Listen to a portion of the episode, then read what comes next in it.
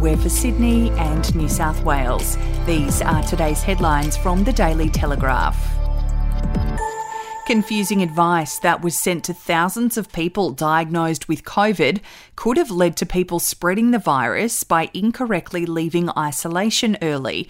Multiple health experts said the old advice sent by New South Wales Health as recently as yesterday was ambiguous, confusing, and too easily misinterpreted.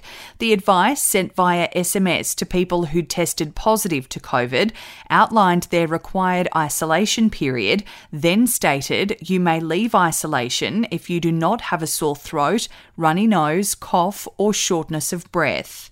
If you would like to read more on that story today, you can take out a subscription to the Daily Telegraph at dailytelegraph.com.au or download the app at your app store. Gang members caught up in the bloody war between two Sydney crime families have been warned there is nowhere to hide as cops step up their crackdown on the conflict. Police Minister Paul Toole said no matter where the members or associates of the Alameddine and Hamzy clans rank, they will all end up in the same place prison.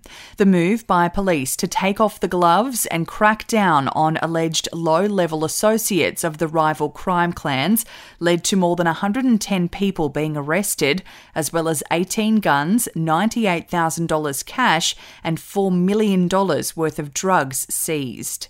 We'll be back after this. News doesn't have to be boring. The Brits have given Prince Harry a new nickname after yet another tell all interview. Oh, God, is it the Ginger Whinger? Let the team at news.com.au get you up to speed each day with their podcast, From the Newsroom. a couple were busted joining the Mile High Club. Well, I guess they can't fly Virgin anymore. Politics, sport, red carpets, royals. Get all the goss in just a few minutes. Follow From the Newsroom wherever you get your podcast from.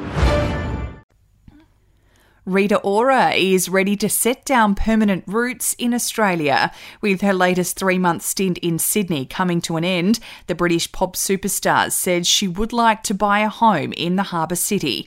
Ora, who is in a relationship with Hollywood director Taika Waititi, spends at least a quarter of the year in Sydney shooting The Voice Australia alongside fellow coaches Keith Urban, Jessica Mauboy, and Guy Sebastian.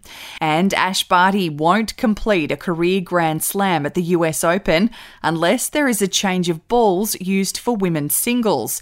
Barty has joined Serena Williams as the only active women's player to have won majors on clay, grass, and hard courts with her home slam breakthrough.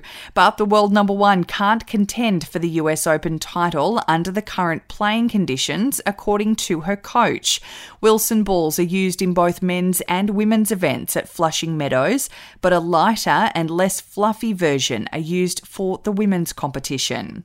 Those are your headlines from the Daily Telegraph. For updates and breaking news throughout the day, take out a subscription at dailytelegraph.com.au. We'll have another update for you tomorrow.